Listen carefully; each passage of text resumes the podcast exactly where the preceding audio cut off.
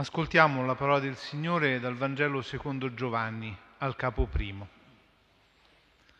Il giorno dopo Giovanni stava ancora là con due dei suoi discepoli e fissando lo sguardo su Gesù che passava disse, Ecco l'agnello di Dio. E i suoi due discepoli, sentendolo parlare così, seguirono Gesù. Gesù allora si voltò e osservando che essi lo seguivano disse loro, che cosa cercate? Gli risposero, Rabbì, che tradotto significa maestro, dove dimori? Disse loro, venite e vedrete. Andarono dunque e videro dove egli dimorava e quel giorno rimasero con lui. Erano circa le quattro del pomeriggio. Uno dei due che avevano udito le parole di Giovanni e lo avevano seguito era Andrea, fratello di Simon Pietro. Egli incontrò per primo suo fratello Simone e gli disse, abbiamo trovato il Messia, che si traduce Cristo, e lo condusse da Gesù. Fissando lo sguardo su di lui, Gesù disse, tu sei Simone, il figlio di Giovanni, sarai chiamato Cefa, che significa Pietro. Questo è il Vangelo del Signore.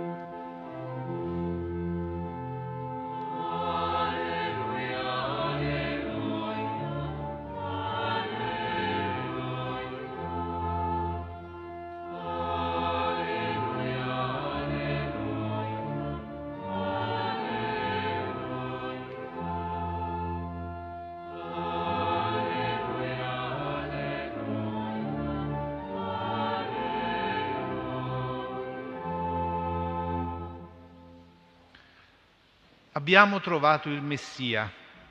Così si rivolge Andrea annunciando al fratello Simone l'incontro con Gesù.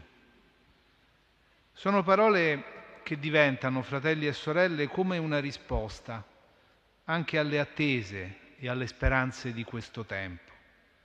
L'avvento è attesa, ma è anche ricerca di colui che deve venire. E oggi in questa festa dell'Apostolo Andrea siamo come portati da questo Vangelo a ripercorrere i passi della sua ricerca e della sua scoperta. Il primo passo dell'Apostolo in realtà è ascoltare.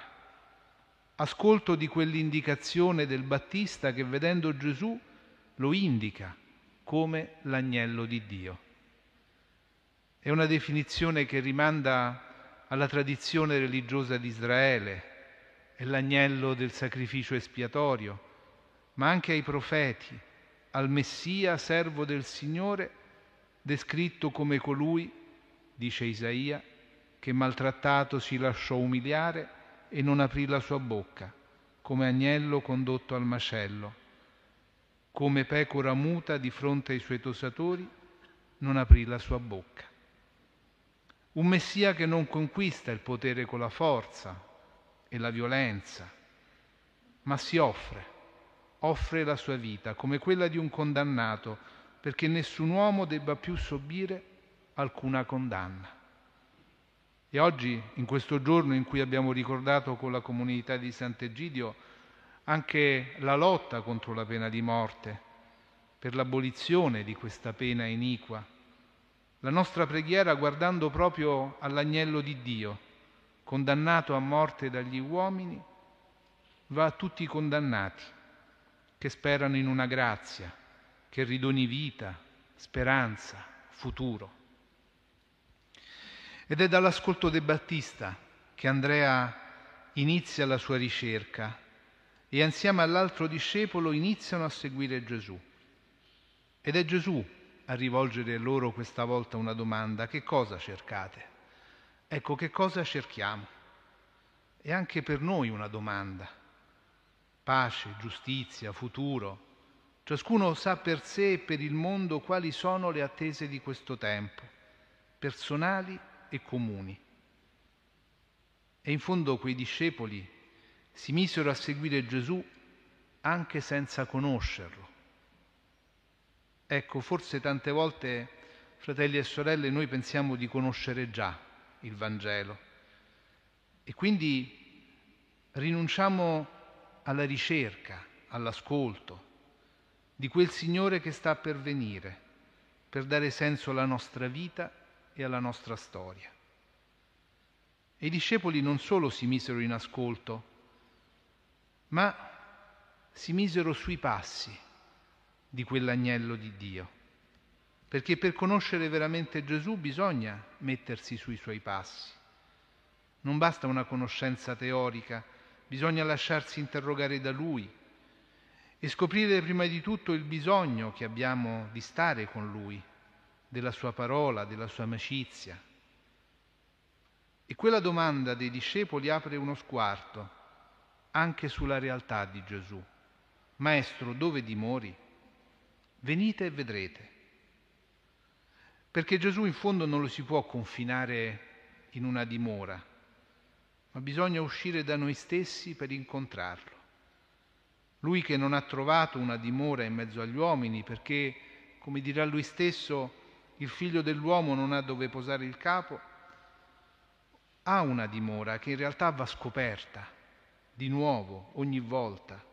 E quel venite e vedrete è l'invito a incontrarlo sempre dove lui dimora, nei campi senza pace dell'Ucraina, dei paesi in guerra, tra i profughi rifugiati, nei campi di detenzione in Libia e oggi rendiamo grazie al Signore anche per l'arrivo in Italia di un gruppo di profughi dalla Libia, grazie ai corridoi umanitari.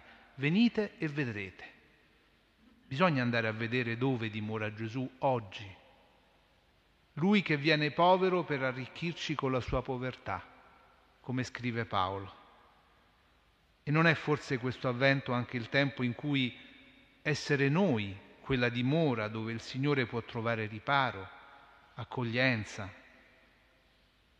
L'Evangelista Giovanni non descrive quella dimora, ma riporta solo l'orario di quell'incontro, le quattro del pomeriggio, come a dire che da quel momento la vita di quegli uomini cambiò per sempre. Andrea, il primo chiamato, andò subito da suo fratello Simone a dire questo incontro, abbiamo trovato il Messia. E da quel momento anche per Simone cambiò tutto, cambiò la vita, il nome. Simone diventò Pietro perché scoprì di poter essere con Gesù un sostegno per gli altri. Ecco, fratelli e sorelle, in questo tempo di ascolto della scrittura, di preghiera, seguiamo i passi degli Apostoli e con Andrea siamo tutti discepoli che grazie al Vangelo trovano il senso della propria vita e possono comunicarlo agli altri. Ci doni il Signore di vivere in questo avvento, senza mai cercare, cessare di cercarlo, seguendo sempre i suoi passi sulla terra degli uomini.